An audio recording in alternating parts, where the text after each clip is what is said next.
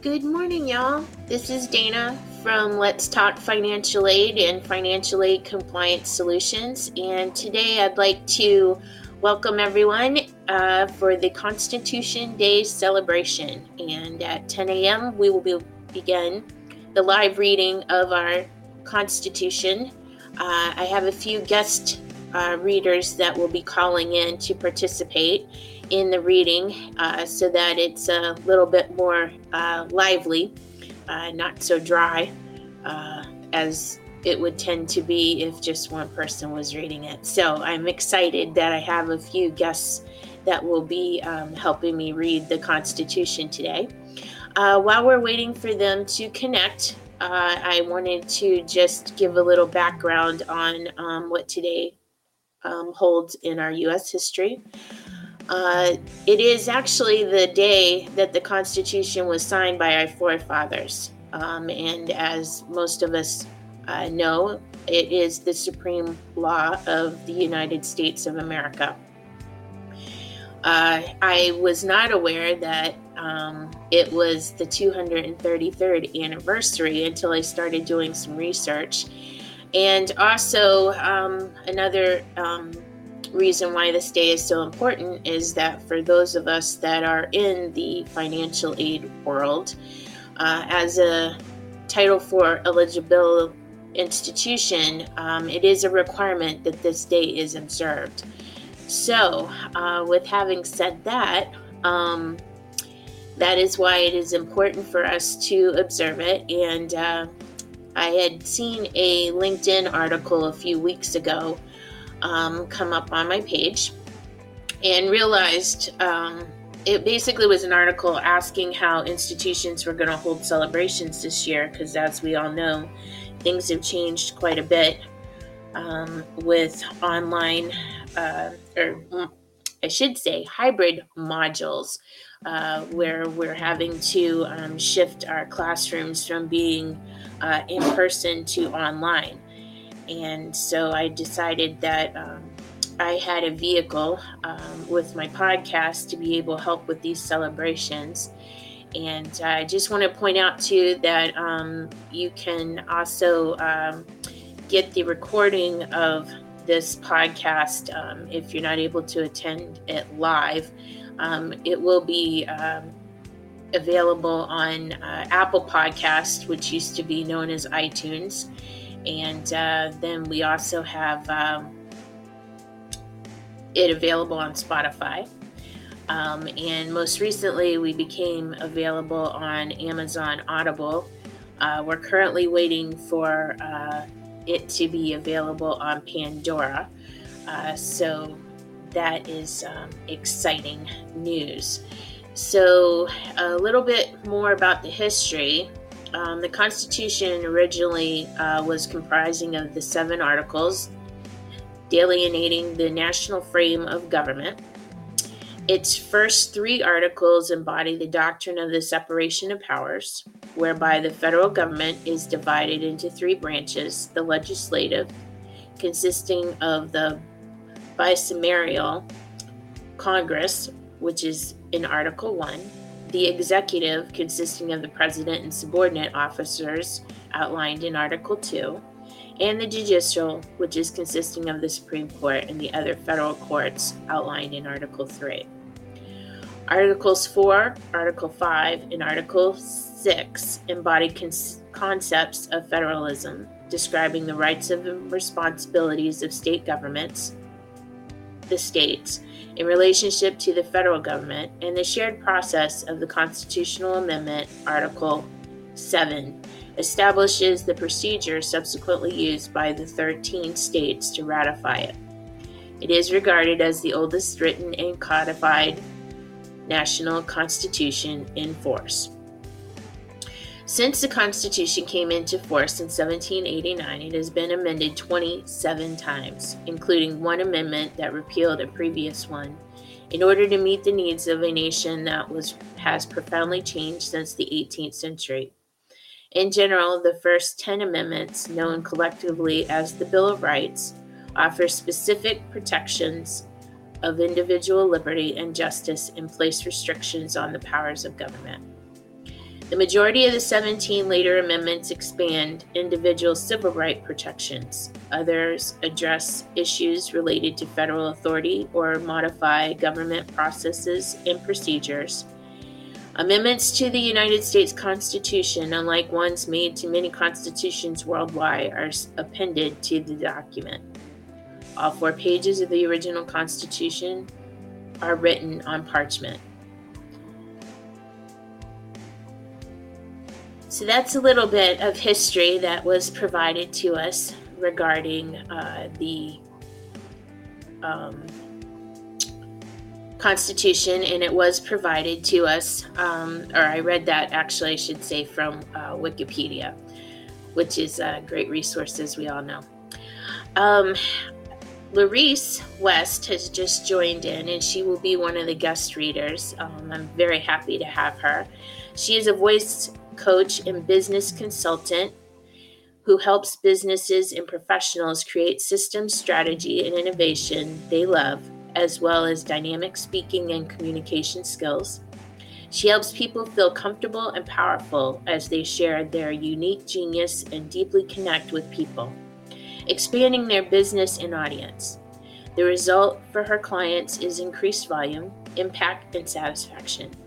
Larice offers a complimentary speaking or business strategy session, and you can schedule that with her at LariceWestStudios.com or at EasilyCreative.com. And again, I can't thank her enough for helping me out with the reading today. The next call-in, or guest reader, I should say, is Linda Kiever, and I am very happy to have her as well. She happens to be a dear friend and accountability buddy of mine in our marketing group. Larice is also in my marketing group and a dear friend, and through their encouragement, today would not have happened. Linda Kiever is a freelance writer who has been writing throughout her various careers, which have included proofreading, being an attorney, playing music professionally, and coaching other musicians. She has recently focused her writing practice on websites and blogs. And next week, you can find her at ByLindaKiever.com. So thank you very much, ladies, for joining in. I have you listed right now as listeners, so I'm wondering if, let's see if I can invite you here. Everything is a learning experience. So here we go.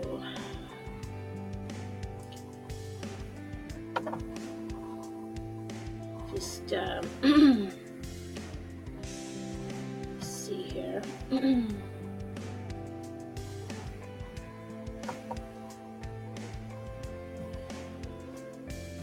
And we'll get this started here.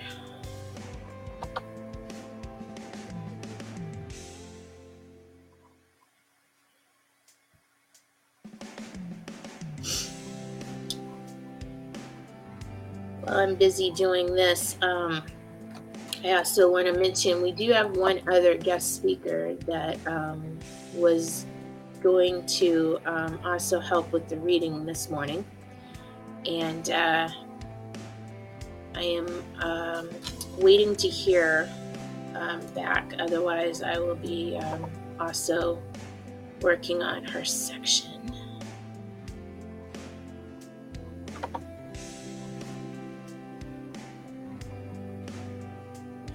We go.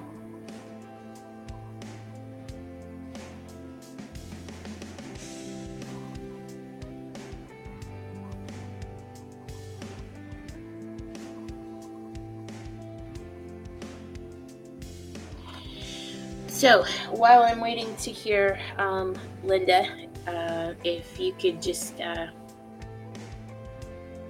let me know if you're able to connect in. You should be able to just say hello, and we'll get this started.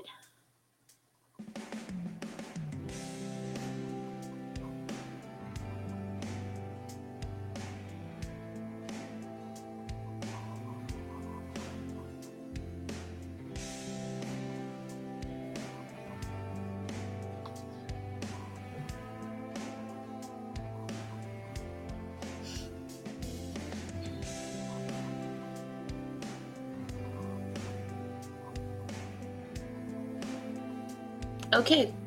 Well, without further ado, I know we have a few more minutes, about 5 minutes here. If anyone would like to pop any questions in the chat while we are waiting for connection, that would be great. I'm more than happy to be able to connect. Hi, Linda. How are you?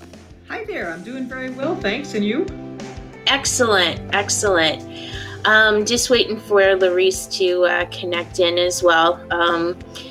And once she's able to connect in, she'll be able to read the beginning of the Constitution for us. Let's see, she's typed in, so we'll just wait. Did you have to literally call in, Linda? Is there a number? No, I got onto the Podbean podcast, and it showed that I had joined, but you have to put headphones in and you have to tap the telephone icon on the bottom to get it to connect. Okay. Larice, you are able to tap the, if you follow the instructions with regards to what Linda just provided about tapping in, you should be able to connect that way.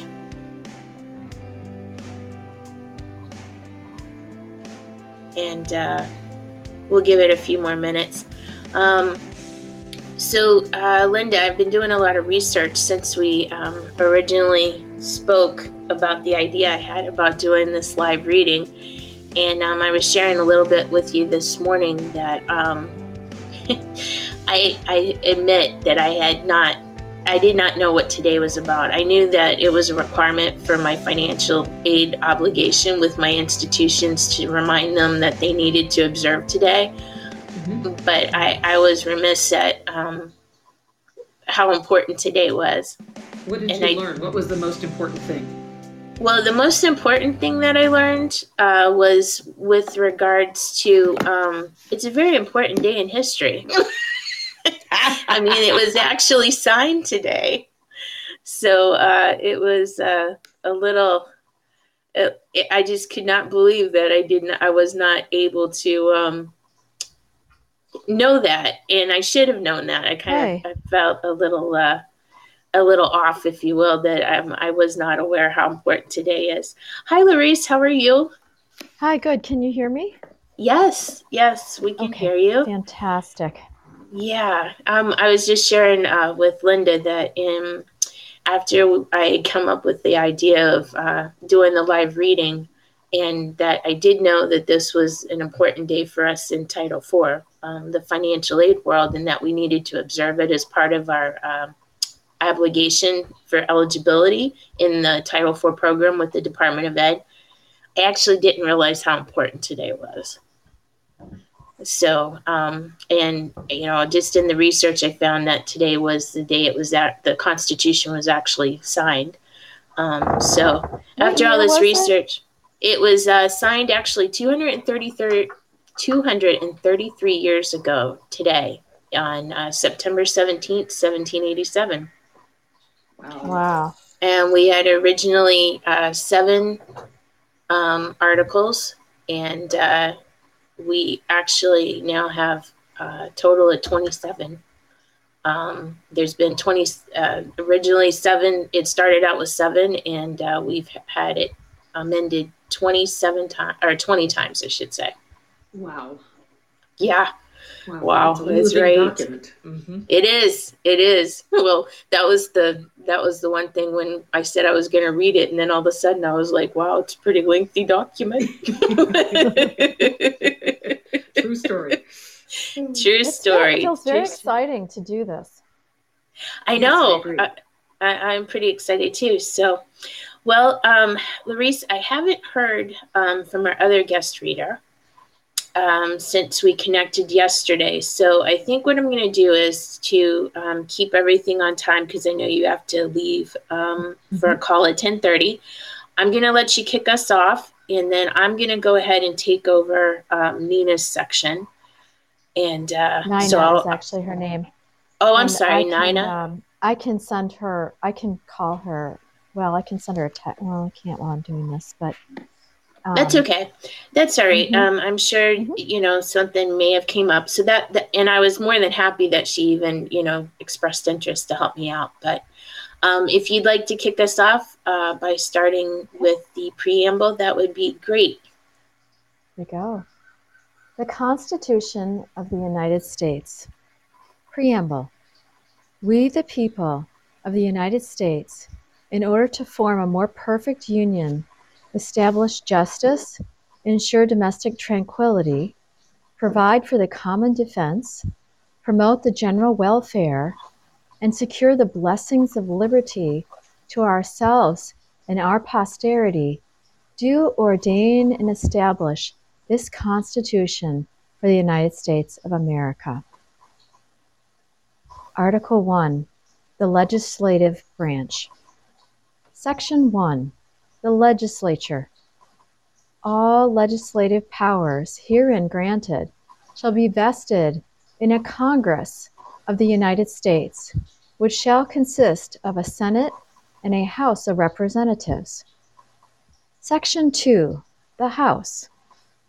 The House of Representatives shall be composed of members chosen every second year by the people of the several states, and the electors in each state shall have the qualifications requisite for electors of the most numerous branch of the state legislature. No person shall be a representative who shall have not attained to the age of 25 years and been 7 years a citizen of the United States, and who shall not, when elected, be an inhabitant of that state in which he shall be chosen. And then in parentheses, representatives and direct taxes shall be apportioned among the several states which may be included within this union, according to their respective numbers, which shall be determined by adding to the whole number of free persons, including those bound to service for a term of years, and excluding Indians not taxed, 3/5 of all other persons. And then that's closed parentheses, and then there's another parentheses. The previous sentence in parentheses was modified by the 14th Amendment, Section 2, closed parentheses. The actual enumeration shall be made within 3 years after the first meeting of the Congress of the United States, and within every subsequent term of 10 years, in a manner as they shall by law direct. The number of representatives shall not exceed one for every 30,000, but each state shall have at least one representative. And until such enumeration shall be made, the state of New Hampshire shall be entitled to choose 3, Massachusetts 8, Rhode Island and Providence Plantations 1, Connecticut 5, New York 6, New Jersey 4, Pennsylvania 8, Delaware 1, Maryland 6, Virginia 10, North Carolina 5, South Carolina 5, and Georgia 3. When vacancies happen in the representation from any state, the executive authority thereof shall issue writs of election to fill such vacancies. The House of Representatives shall choose their speaker and other officers, and shall have the sole power of impeachment.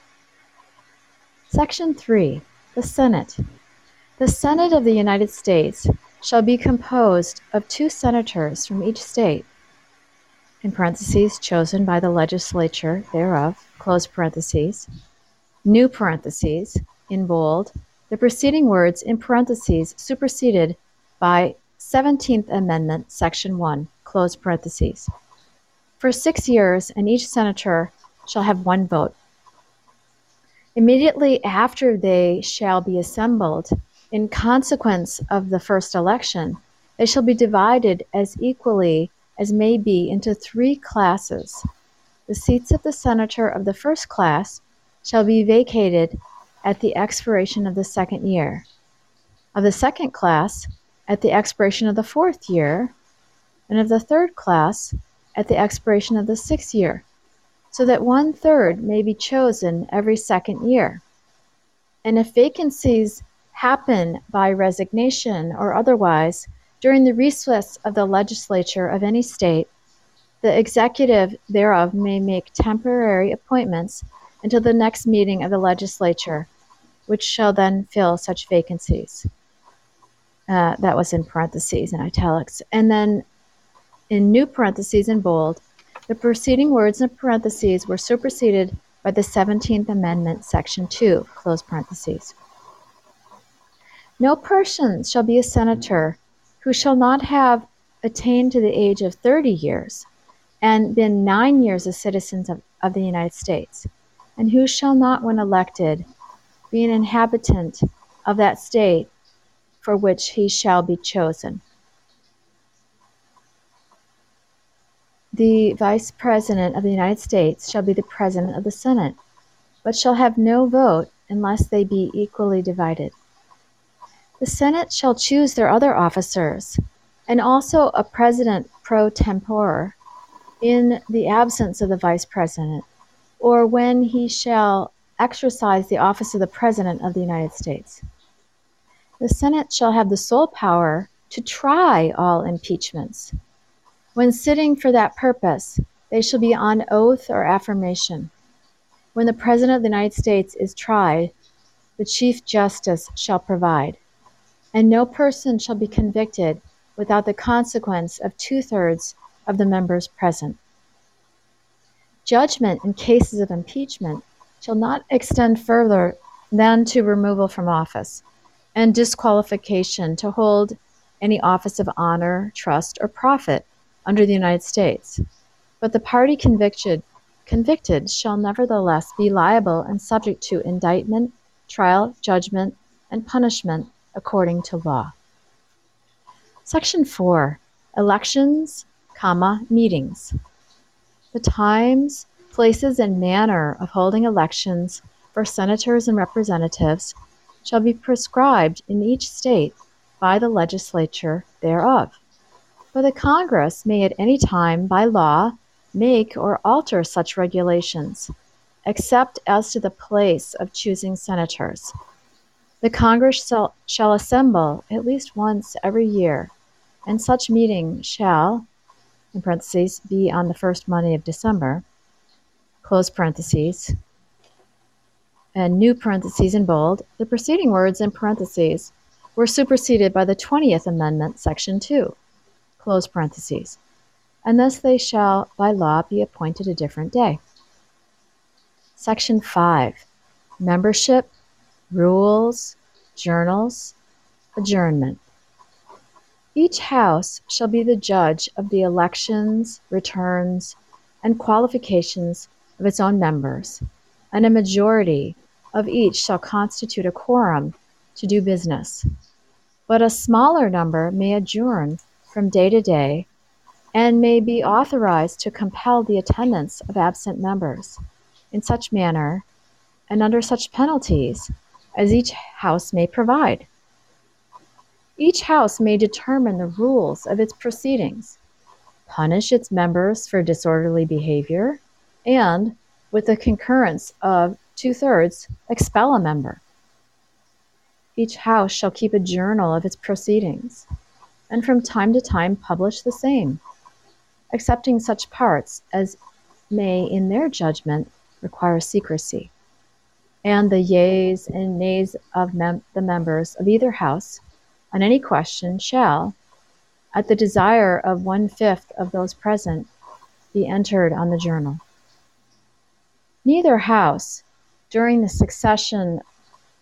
session of Congress, shall, without the consent of the other, adjourn for more than 3 days, nor to any other place than that in which the two houses shall be sitting. Section 6, compensation. In parentheses and italics, the senators and representatives shall receive a compensation for their services, to be ascertained by law and paid out of the Treasury of the United States, close parentheses. Then in bold, in parentheses, the preceding words in parentheses were modified by the 27th Amendment, close parentheses. They shall in all cases except treason, felony, and breach of the peace be privileged from arrest during their attendance at the session of their respective houses, and in going and returning from the same, and for any speech or debate in either house. They shall not be questioned in any other place. No senator or representative shall, during the time for which he was elected, be appointed to any civil office under the authority of the United States, which shall have been created, or the emoluments thereof shall have been increased during such time. And no person holding any office under the United States shall be a member of either house during his continuance in office. Section 7, Revenue Bills, Legislative Process, and Presidential Veto. All bills for raising revenue shall originate in the House of Representatives, but the Senate may propose or concur with amendments as on other bills. Every bill shall have passed the House of Representatives and the Senate, shall, before it become a law, be presented to the President of the United States. If he approve, he shall sign it, but if not, he shall return it with his objections to that House in which it shall have originated, who shall enter the objections at large on their journal, and shall proceed to reconsider it. If after such reconsiderations, 2/3 of that House shall agree to pass the bill, it shall be sent, together with the objections, to the other House, by which it shall likewise be considered, and if approved by 2/3 of that House, it shall become a law. But in all such cases, the votes of both Houses shall be determined by yeas and nays, and the names of the persons voting for and against the bill shall be entered on the journal of each House respectively. If any bill shall not be returned by the President within 10 days, Sundays excepted, after it shall have been presented to him, the same shall be a law, and in like matter as if he had signed it, unless the Congress by their adjournment prevent its return, in which case it shall not be a law. By every order, resolution, or vote to which the concurrence of the Senate and House of Representatives may be necessary, in parentheses, except on a question of adjournment, close parentheses, shall be presented to the President of the United States, and before the same shall take effect, shall be approved by him, or being disapproved by him, shall be repassed by 2/3 of the Senate and House of Representatives, according to the rules and limitations prescribed in the case of a bill. Section 8, Powers of Congress. The Congress shall have the power to lay and collect taxes, duties, imposts, and excises, to pay the debts, and provide for the common defense and general welfare of the United States. But all duties, imposts, and excises shall be uniform throughout the United States. To borrow money on the credit of the United States.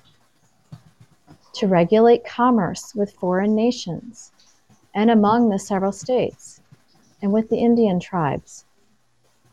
To establish a uniform rule of naturalization and uniform laws on the subject of bankruptcies throughout the United States. To coin money, regulate the value thereof, and of foreign coin, and fix the standard of weights and measures. To provide for the punishment of counterfeiting the securities and current coin of the United States. To establish post offices and post roads, to promote the progress of science and useful arts by securing for limited times to authors and inventors the exclusive right to their respective writings and discoveries, to constitute tribunals inferior to the Supreme Court, to define and punish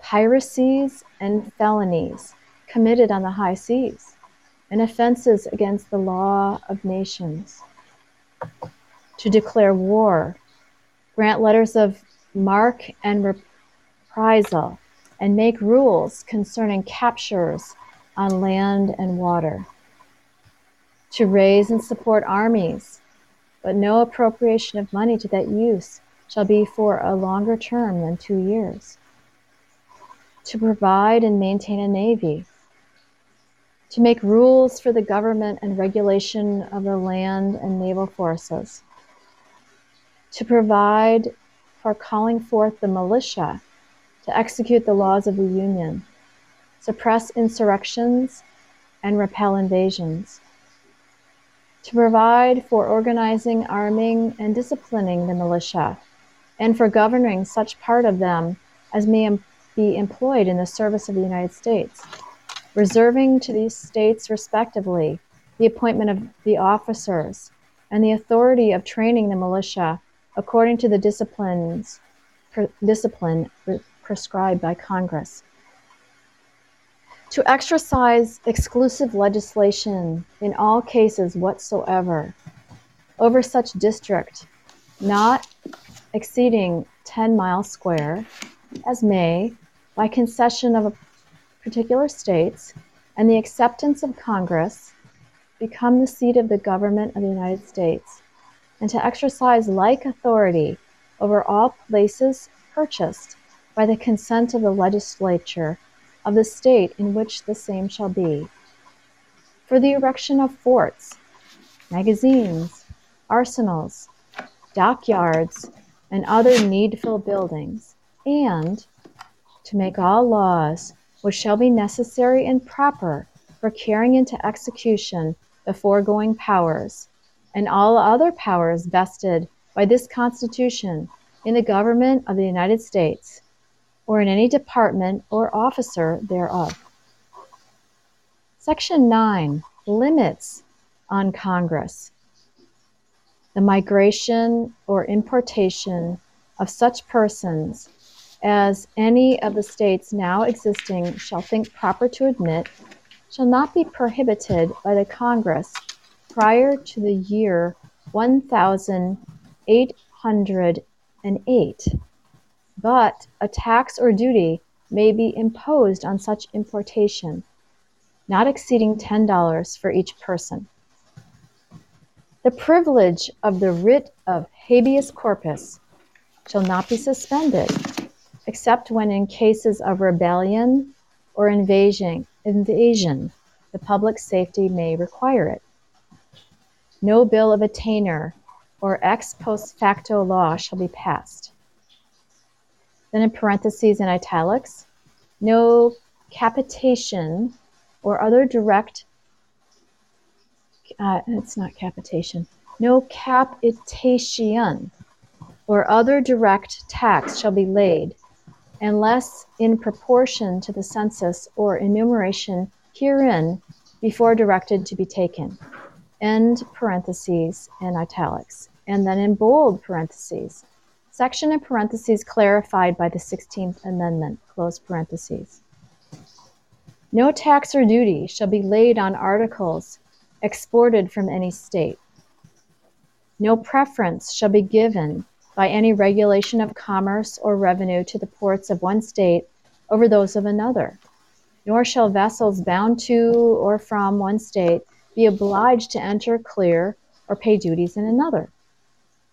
No money shall be drawn from the treasury, but in consequence of appropriations made by law, and a regular statement and account of the receipts and expenditures of all public money shall be published from time to time. No title of nobility shall be granted by the United States, and no person holding any office of profit or trust under them shall, without the consent of the Congress, except of any present emolu- emolument, office or title of any kind whatsoever from any king, prince, or foreign state. Section 10, powers prohibited of states. No state shall enter into any treaty, alliance, or confederation, grant letters of marque and reprisal, coin money, emit bills of credit, make anything but gold and silver coin a tender in payments of debts, pass any bill of attainder, ex post facto law, or law impairing the obligation of contracts, or grant any title of nobility.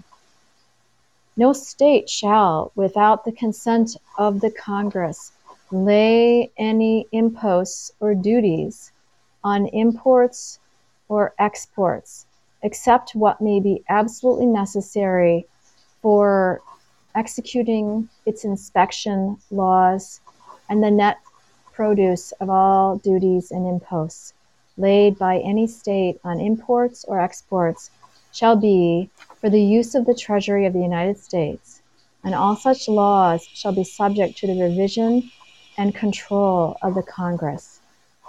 No state shall, without the consent of Congress, lay any duty of tonnage, keep troops or ships of war in time of peace, enter into any agreement or compact with another state or with a foreign power, or engage in war unless actually invaded or in such imminent danger as will not admit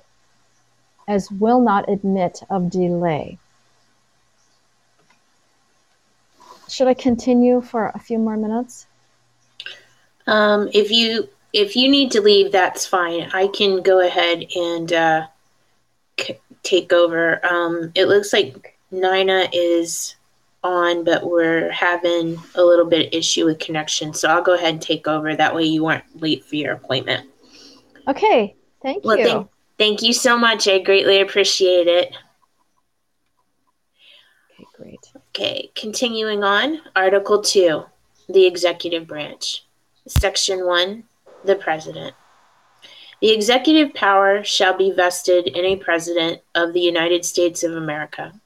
He shall hold his office during the term of 4 years and, together with the Vice President chosen for the same term, be elected as follows. Each state shall appoint in such manner as the legislature thereof may direct a number of electors, equal to the whole number of senators and representatives to which the state may be entitled in the Congress. But no senator or representative or person holding on an office of trust or profit under the United States shall be appointed an elector. In parentheses and italics, the electors shall meet in their respective states and vote by ballot for two persons, of whom one at least shall not lie an inhabitant of the same state with themselves. And they shall make a list of all the persons voted for, and of the number of votes for each, which list they shall sign and certify, and transmit sealed to the seat of the government of the United States, directed to the President of the Senate. The President of the Senate shall, in the presence of the Senate and the House of Representatives, open all the certificates, and the votes shall be counted. The person having the greatest number of votes shall be the President. If such number be a majority of the whole number of electors appointed, and if there be more than one who have such majority and have an equal number of votes, then the House of Representatives shall immediately choose by ballot one of them for president. And if no person have a majority, then from the five highest on the list, the said House shall, in the like manner, choose the president. But in choosing the president, the votes shall be taken by states, the representation from each state having one vote. A quorum for this purpose shall consist of a member or members from 2/3 of the states, and a majority of all the states shall be necessary to a choice. In every case, After the choice of president, the person having the greatest number of votes of the electors shall be the vice president. But if there should remain two or more who have equal votes, the Senate shall choose from them by ballot the vice president, in parentheses. In bold, parentheses, this clause, in parentheses, was superseded by the 12th Amendment, in parentheses. The Congress may determine the time of choosing the electors and the date on which they shall give their votes, which day shall be the same throughout the United States. No person except a natural-born citizen or citizen of the United States at the time of the adoption of this Constitution shall be eligible to the office of President. Neither shall any person be eligible to that office who shall not have attained to the age of 35 years and been 14 years a resident within the United States. In parentheses, italics.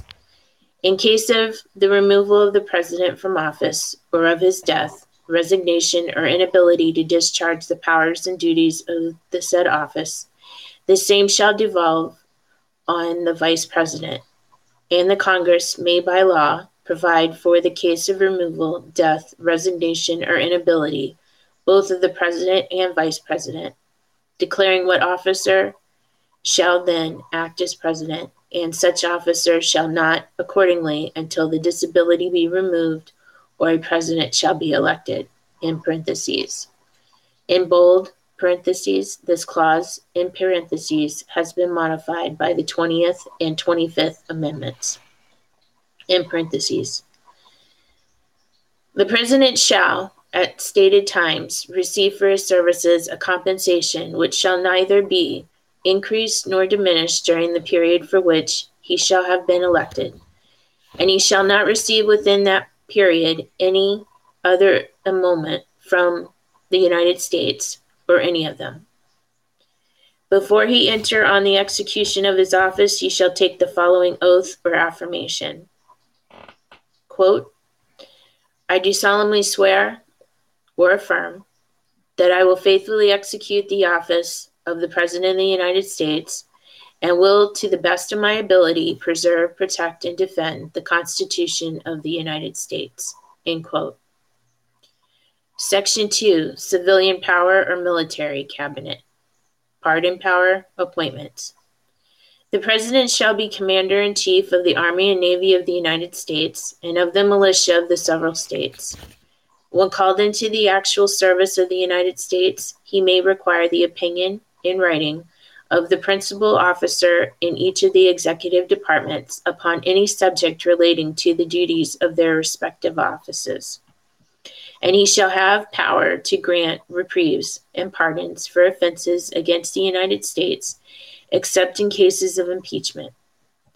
He shall have power, by and with the advice and consent of the Senate, to make treaties, provide 2/3 of the senators present concur, and he shall nominate, and by and with the advice and consent of the Senate, shall appoint ambassadors, other public ministers and consuls, judges of the Supreme Court, and all other officers of the United States, whose appointments are not herein otherwise provided for, and which shall be established by law. But the Congress may by law vest the appointment of such inferior officers as they think proper, in the president alone, in the courts of law, or in the heads of the departments. The president shall have power to fill up all vacancies that may happen during the recess of the Senate by granting commissions which shall expire at the end of their next session.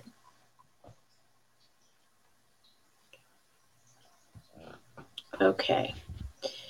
Section 3, State of the Union, Convening Congress. He shall from time to time give the Congress information of the State of the Union and recommend to their consideration such measures as he shall judge necessary and expedient.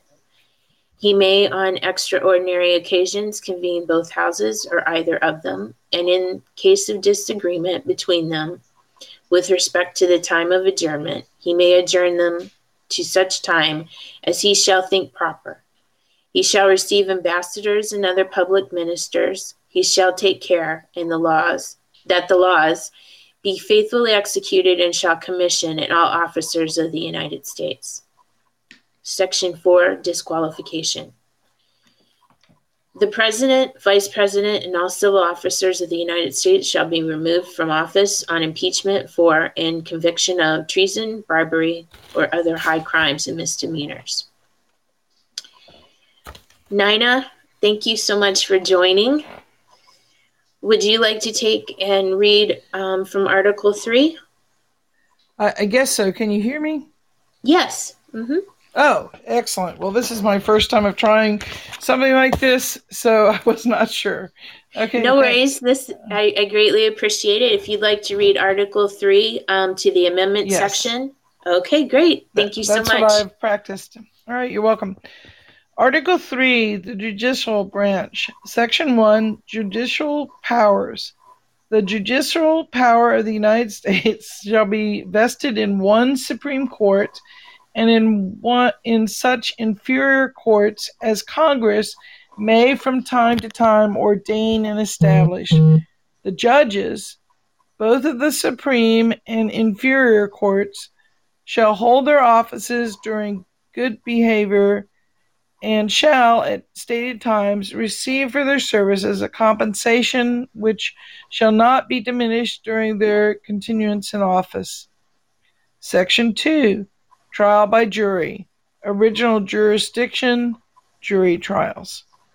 Parentheses, italics. The judicial power shall extend to all cases in law and equity arising under this Constitution, the laws of the United States, and treaties made or which shall be made under their authority, to all cases affecting ambassadors, other public ministers and consuls, to all cases of admiralty and maritime jurisdiction, to controversies to which the United States shall be a party, to controversies between two or more states, between a state and citizens of another state, between citizens of different states, between citizens of the same state claiming lands under grants of different states, and between a state or the citizens thereof and foreign states, citizens or subjects. Close parentheses. Parentheses bold. This section in parentheses is modified by the 11th Amendment. Close parentheses. In all cases affecting ambassadors, other public ministers and consuls, and those in which a state shall be party, the Supreme Court shall have original jurisdiction. In all other cases before mentioned, the Supreme Court shall have appellate jurisdiction, both as to law and fact, with such exceptions under such regulations as the Congress shall make. The trial of all crimes, except in cases of impeachment, shall be by jury, and such trial shall be held in the state where said crimes have been committed. But when not committed within any state, the trial shall be at such place or places that Congress may law have directed. Section 3, treason. Treason against the United States shall consist only in levying war against them or in adhering to their enemies, giving them aid and comfort. No person shall be convicted of treason unless on the testimony of two witnesses to the same overt act or on confession in open court. The Congress shall have power to declare the punishment of treason, but no attainder of treason shall work corruption of blood or forfeiture except during the life of the person attainted. Article 4, the states. Section 1, each state to honor all others. Full faith and credit shall be given in each state to the public acts, records, and judicial proceedings of every other state, and Congress may, by general laws, prescribe the manner in which such acts, records, and proceedings shall be proved, and the effect thereof. Section 2, State Citizens. extradition. The citizens of each state shall be entitled to all privileges and immunities of citizens in the several states. A person charged in any state with treason, felony, or other crime, who shall flee from justice and be found in another state, shall, on demand of the executive authority of the state from which he fled, be delivered up to be removed to the state having jurisdiction of the crime. Parentheses. No person, in italics, no person held to service or labor in one state under the laws thereof, escaping into another, shall, in consequence of any law or regulation therein, be discharged from such service or labor, but shall be delivered up on claim of property to whom service or labor may be due. Close parentheses. Parentheses, bold. This clause in parentheses is superseded by the 13th Amendment. Close parentheses. Section 3. New states.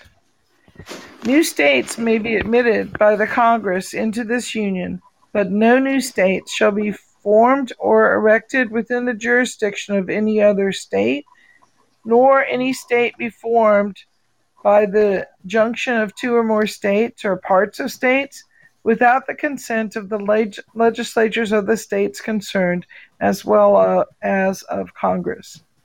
The Congress shall have power to dispose of and make all needful rules and regulations respecting the territory or other property belonging to the United States, and nothing in this Constitution shall be so constructed as to prejudice any claim of the United States or any particular state.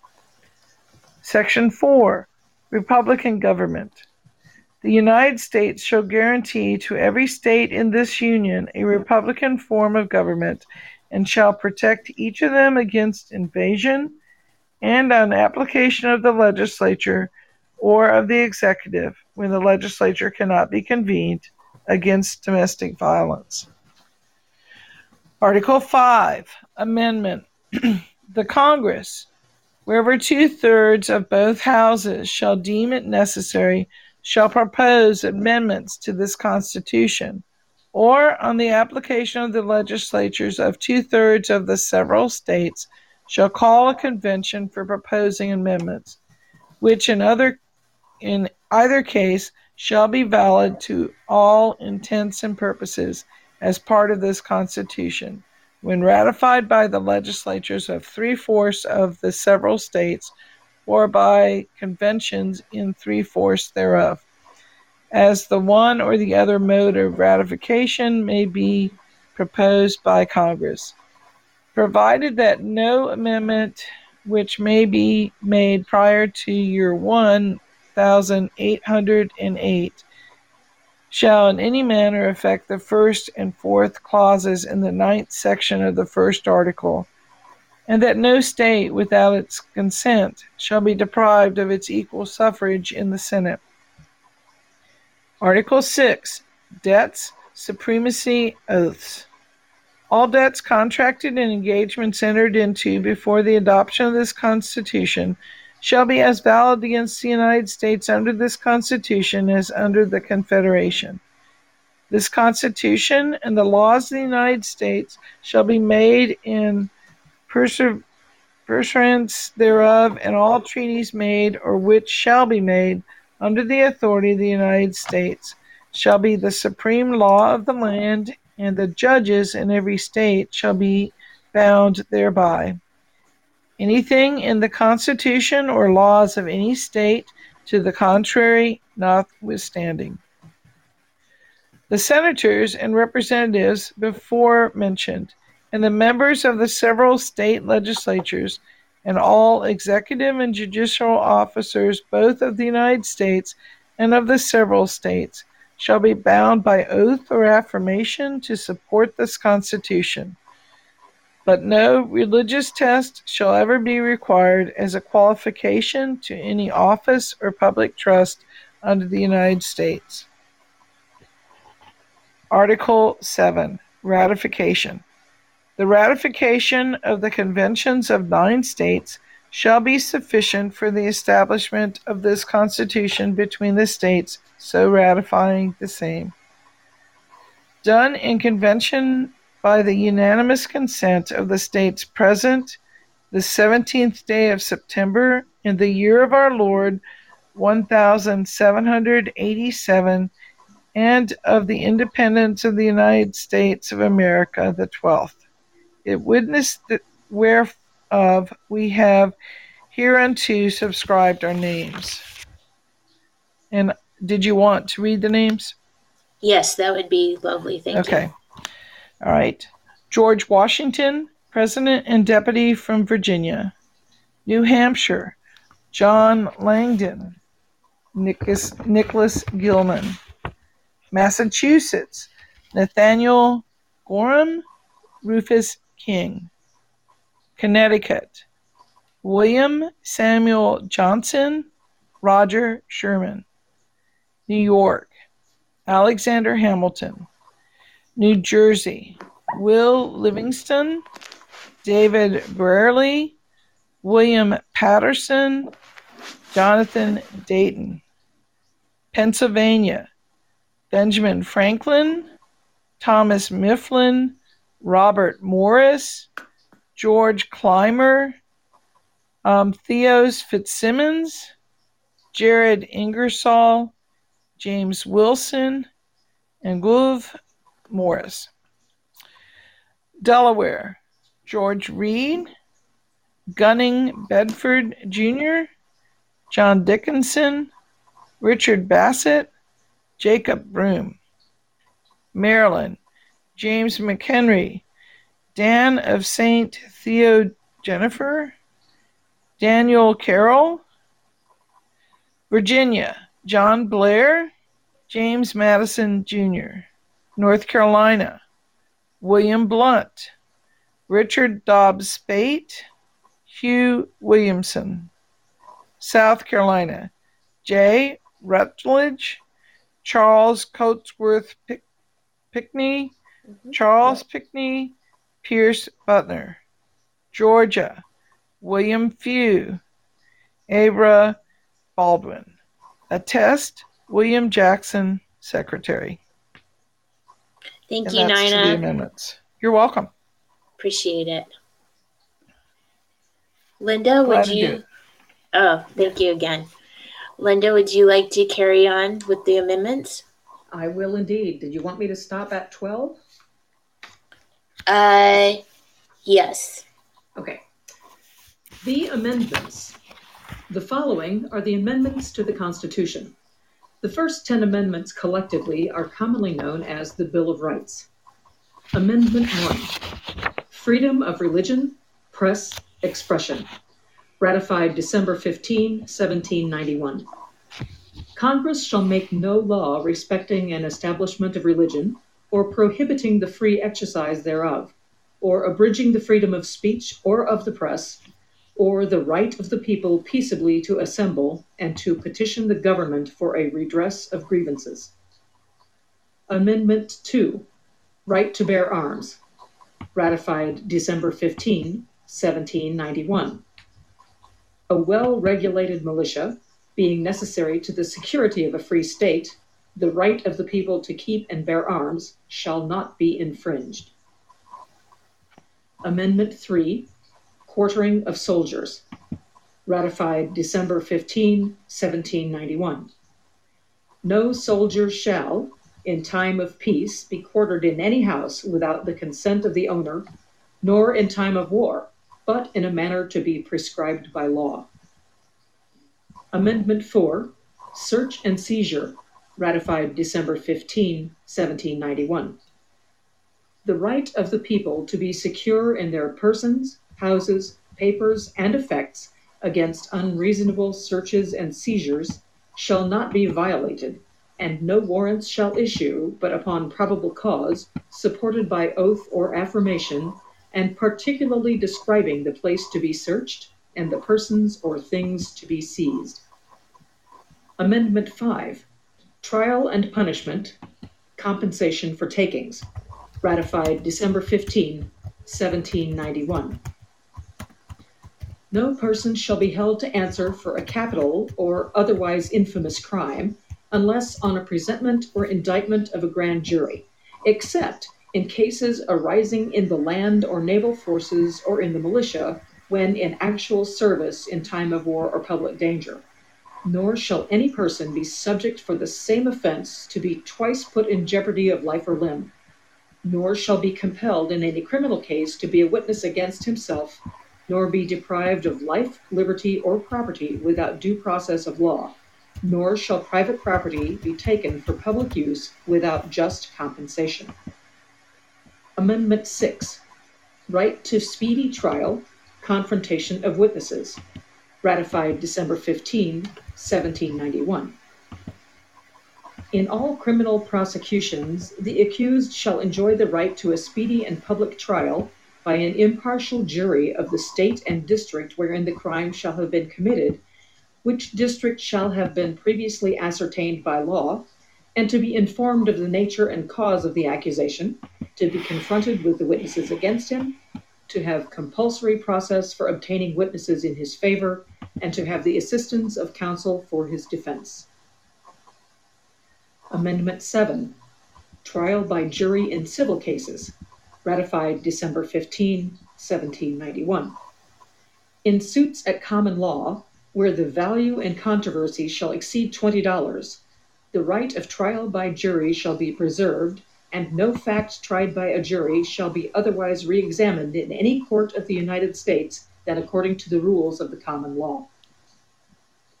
Amendment 8. Cruel and unusual punishment. Ratified December 15, 1791. Excessive bail shall not be required, nor excessive fines imposed, nor cruel and unusual punishments inflicted. Amendment 9.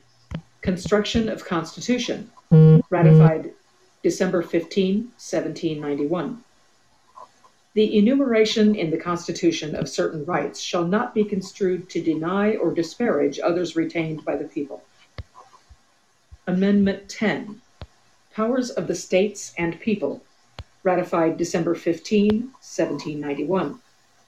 The powers not delegated to the United States by the Constitution, nor prohibited by it to the states, are reserved to the states respectively or to the people.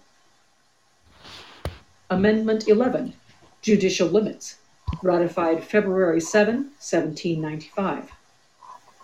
The judicial power of the United States shall not be construed to extend to any suit in law or equity commenced or prosecuted against one of the United States by citizens of another state or by citizens or subjects of any foreign state. Amendment 12, choosing the President, Vice President, ratified June 15, 1804. The electors shall meet in their respective states and vote by ballot for President and Vice President, one of whom at least shall not be an inhabitant of the same state with themselves. They shall name in their ballots the person voted for as President, and in distinct ballots the person voted for as Vice President, and they shall make distinct lists of all persons voted for as President, and of all persons voted for as Vice President, and of the number of votes for each, which lists they shall sign and certify, and transmit sealed to the seat of the government of the United States, directed to the President of the Senate. The President of the Senate shall, in the presence of the Senate and House of Representatives, open all the certificates, and the votes shall then be counted. The person having the greatest number of votes for president shall be the president, if such number be a majority of the whole number of electors appointed. And if no person have such majority, then from the persons having the highest numbers not exceeding 3 on the list of those voted for as president, the House of Representatives shall choose immediately by ballot the president. But in choosing the president, the votes shall be taken by states, the representation from each state having 1 vote. A quorum for this purpose shall consist of a member or members from 2/3 of the states, and a majority of all the states shall be necessary to a choice. And if the House of Representatives shall not choose a president whenever the right of choice shall devolve upon them before the 4th day of March next following, Then the vice president shall act as president, as in the case of the death or other constitutional disability of the president. The person having the greatest number of votes as vice president shall be the vice president if such number be a majority of the whole number of electors appointed, and if no person have a majority, then from the two highest numbers on the list, the Senate shall choose the vice president. A quorum for the purpose shall constitute of 2/3 of the whole number of senators, and a majority of the whole number shall be necessary to a choice. But no person constitutionally ineligible to the office of president shall be eligible to that of vice president of the United States. Thank you, Linda. My pleasure. Okay, I will take it from here. Amendment 13, slavery abolished, ratified December 6, 1865. Number 1, neither slavery nor involuntary servitude, except as a punishment for crime whereof the party shall have been duly convicted, shall exist within the United States or any place subject to their jurisdiction. Number 2, Congress shall have power to enforce this article by appropriate legislation. Amendment 14, Citizens' Rights, ratified July 9, 1868. Number 1, all persons born or naturalized in the United States and subject to the jurisdiction thereof are citizens of the United States and of the state wherein they reside. No state shall make or enforce any law which shall abridge the privileges of or immunities of citizens of the United States, nor shall any state deprive any person of life, liberty, or property without due process of law, nor deny to any person within its jurisdiction the equal protection of the laws. Number 2, representatives shall be apportioned among the several states according to their respective numbers, counting the whole number of persons in each state, excluding Indians not taxed. But when the right to vote at any election for the choice of electors for president and vice president of the United States, representatives in Congress, the executive and judicial officers of a state, or the members of the legislature thereof is denied to any of the male inhabitants of such state, being 21 years of age and citizens of the United States, or in any way abridged except for participation in rebellion or other crime.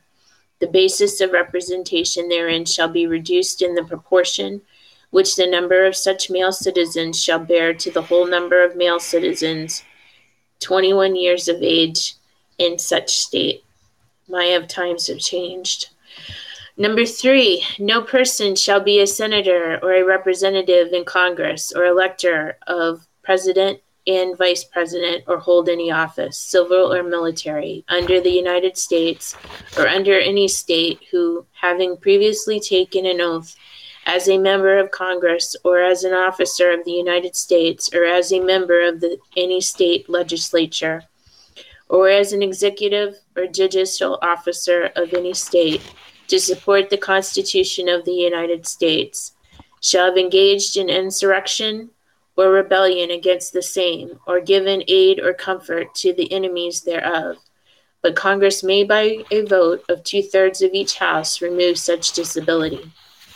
Number 4, the validity of the public debt of the United States authorized by law, including debts incurred for payment of pensions and bounties for services in suppressing insurrection or rebellion, shall not be questioned. But neither the United States nor any state shall assume or pay any debt or obligation incurred in aid of insurrection or rebellion against the United States, or any claim for the loss or emancipation of any slave, but all such debts, obligations, and claims shall be held illegal and void. Number 5, the Congress shall have power to enforce by appropriate legislation the provisions of this article. Amendment 15, race, no bar to vote, ratified February 3rd, 1870. Number 1, the right of citizens of the United States to vote shall not be denied or abridged by the United States or by any state on account of race, color, or previous condition of servitude. Number two, the Congress shall have power to enforce the article by appropriate legislation. Amendment 16, Status of Income Tax Clarified, ratified February 3rd, 1913. The Congress shall have power to lay and collect taxes on incomes from whatever source derived, without a apportionment among the several states and without regard to any census or enumeration. Amendment 17, Senators elected by popular vote, ratified April 8th, 1913. The Senate of the United States shall be composed of 2 senators from each state, elected by the people thereof for 6 years, and each senator shall have 1 vote. The electors in each state shall have the qualifications requisite for electors of the most numerous branch of the state legislatures. When vacancies happen in the representation of any state in the Senate, the executive authority of the state, such state shall issue writs of election to fill such vacancies, provided that the legislature of any state may empower the executive thereof to make temporary appointments until the people fill the vacancies by the election as the legislature may direct. This amendment shall not be so construed as to affect the election or term of any senator chosen before it becomes valid as part of the Constitution. Amendment 18, Liquor Abolished, ratified January 16, 1919, repealed by Amendment 21, December 5, 1933. Number 1, after 1 year from the ratification of this article, the manufacture, sale, or transportation of intoxicating liquors within, the importation thereof into, or the exportation thereof from the United States and all territories subject to the jurisdiction thereof for beverage purposes is hereby prohibited. Number 2, the Congress and the several states shall have concurrent power to enforce this article by appropriate legislation. Number 3, this article shall be inoperative unless it shall have been ratified as an amendment to the Constitution by the legislatures of the several states, as provided in the Constitution, within 7 years from the date of the submission hereof to the states by the Congress. Amendment 19, Women's Suffrage, ratified August 18th, 1920.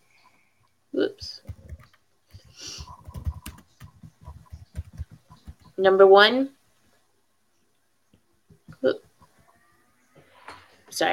Amendment 19, Women's Suffrage, ratified August 18, 1920. The right of citizens of the United States to vote shall not be denied or abridged by the United States or by any state on account of sex. Congress shall have power to enforce this article by appropriate legislation. Amendment 20, Presidential Congressional Terms, ratified January 23, 1933. Number 1, the terms of the President and Vice President shall end at noon on the 20th day of January, and the terms of Senators and Representatives at noon on the 3rd day of January, of the years in which such terms would have ended if this article had not been ratified, and the terms of their successors shall then begin. Number 2, the Congress shall assemble at least once in every year, and such meetings shall begin at noon on the 3rd day of January, unless they shall by law appoint a different day. Number 3, if at the time fixed for the beginning of the term of the President-elect shall have died, the Vice President-elect shall become President. If a President shall not have been chosen before the time fixed for the beginning of his term, or if the President-elect shall have failed to qualify, then the Vice President-elect shall act as President until a President shall have qualified. And the Congress may by law provide for the case wherein neither a President-elect nor a Vice President-elect shall have qualified, declaring who shall then act as President, or the manner in which one who is to act shall be elected, and such person shall act accordingly until a President or Vice President shall have qualified. Number 4, The Congress may by law provide the case of the death of any of the persons from whom the House of Representatives may choose a president whenever the right of choice shall have devolved upon them, and for the case of death of any of the persons from whom the Senate may choose as a vice president whenever the right of choice shall have devolved upon them. Number 5, Sections 1 and 2 shall take effect on the 15th day of October following the ratification of this article. Number 6, this article shall be inoperative unless it shall have been ratified as an amendment to the Constitution by the legislatures of 3/4 of the several states within 7 years from the date of its submission. Amendment 21, Amendment 18 repealed, ratified December 5th, 1933. Number 1, the 18th article of amendment to the Constitution of the United States is hereby repealed. Number 2, the transportation or importation into any state, territory, or possession of the United States for delivery or use therein of intoxicating liquors in violation of the laws thereof is hereby prohibited. Number 3, the article shall be inoperative unless it shall have been ratified as an amendment to the Constitution by conventions in the several states, as provided in the Constitution, within 7 years from the date of the submission hereof to the states by the Congress. Amendment 22, Presidential Term Limits, ratified February 27th, 1951. Number 1, no person shall be elected to the office of the president more than twice, and no person who has held the office of president or acted as president for more than 2 years of a term to which some other person was elected president shall be elected to the office of president of the president more than once. But this article shall not apply to any person holding the office of president when this article was proposed by the Congress, and shall not prevent any person who may be holding the office of president or acting as president during the term within which this article becomes operative from holding the office of president or acting as president during the remainder of such term. Number 2, this article shall be inoperative unless it shall have been ratified as an amendment to the Constitution by the legislatures of 3/4 of the several states within 7 years from the date of its submission to the states by the Congress. Amendment 23, Presidential Vote for District of Columbia, ratified March 29th, 1961. Number 1, the district constituting the seat of government of the United States shall appoint, in such manner as the Congress may direct, a number of electors of president and vice president equal to the whole number of the senators and representatives in Congress to which the district would be entitled if it were a state, but in no event more than the least populous state. They shall be in addition to those appointed by the states, but they shall be considered for the purposes of the election of the president and vice president to be the electors appointed by a state, and they shall meet in the district and perform such duties as provided by the 12th article of amendment. Number 2, the Congress shall have power to enforce this article by appropriate legislation. Amendment 24, poll tax barred, ratified January 23rd, 1964. Number 1, the right of the citizens of the United States to vote in any primary or election for president or vice president, for electors for president or vice president, or for senator or representative in Congress shall not be denied or abridged by the United States or any state by reason of failure to pay poll tax or other tax. Number 2, the Congress shall have power to enforce this article by appropriate legislation. Amendment 25, Presidential Disability and Succession, ratified February 10th, 1967. Number 1, in case of the removal of the president from office or of his death or resignation, the vice president shall become president. Number 2, whenever there is a vacancy in the office of the vice president, the president shall nominate a vice president who shall take office upon confirmation by a majority vote of the both houses of Congress. Number 3, whenever the president transmits to the president pro tempore of the Senate and the Speaker of the House of Representatives his written declaration that he is enabled to discharge the powers and duties of office, and until he transmits to them a written declaration to the contrary, such powers and duties shall be discharged by the Vice President as acting President. Number 4, whenever the Vice President and a majority of either the principal officers of the executive departments or of such other body as Congress may by law provide, transmit to the President pro tempore of the Senate and the Speaker of the House of Representatives their written declaration that the President is unable to discharge the powers and duties of his office, the Vice President shall immediately assume the powers and duties of the office as acting President. Thereafter, when the President transmits to the President pro tempore of the Senate and the Speaker of the House of Representatives his written declaration that no inability exists, he shall resume the powers and duties of his office unless the Vice President and a majority of either the principal officers of the executive department or of such other body as Congress may by law provide, transmit within 4 days to the President pro tempore of the Senate and the House and the Speaker of the House of Representatives their written declaration that the President is unable to discharge the powers and duties of his office. Thereupon, Congress shall decide the issue, assembling within 48 hours for that purpose, if not in session. If the Congress, within 21 days after receipt of the latter written declaration, or if Congress is not in session, within 21 days after Congress is required to assemble, determines by two-thirds vote of both houses that the President is unable to discharge the powers and duties of his office, the Vice President shall continue to discharge the same as acting President. Otherwise, the President shall resume the powers and duties of his office. Amendment 26, voting age set to 18 years, ratified July 1st, 1971.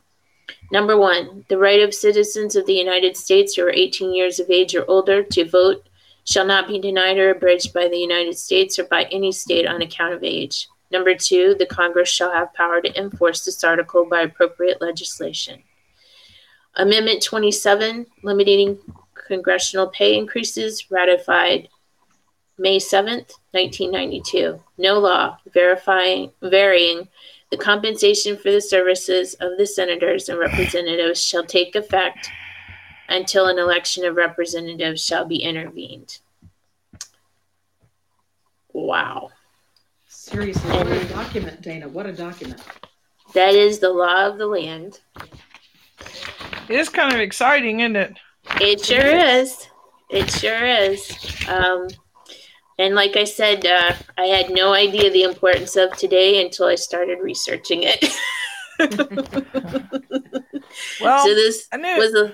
Go ahead, Nina, I'm sorry. I was going to say, I knew my high school, at least in some of the classes, always did something, about it, but I really had not ever read. I hadn't read the third article until I read it last night, so I could read it now. So that was cool. But anyway. Mm-hmm.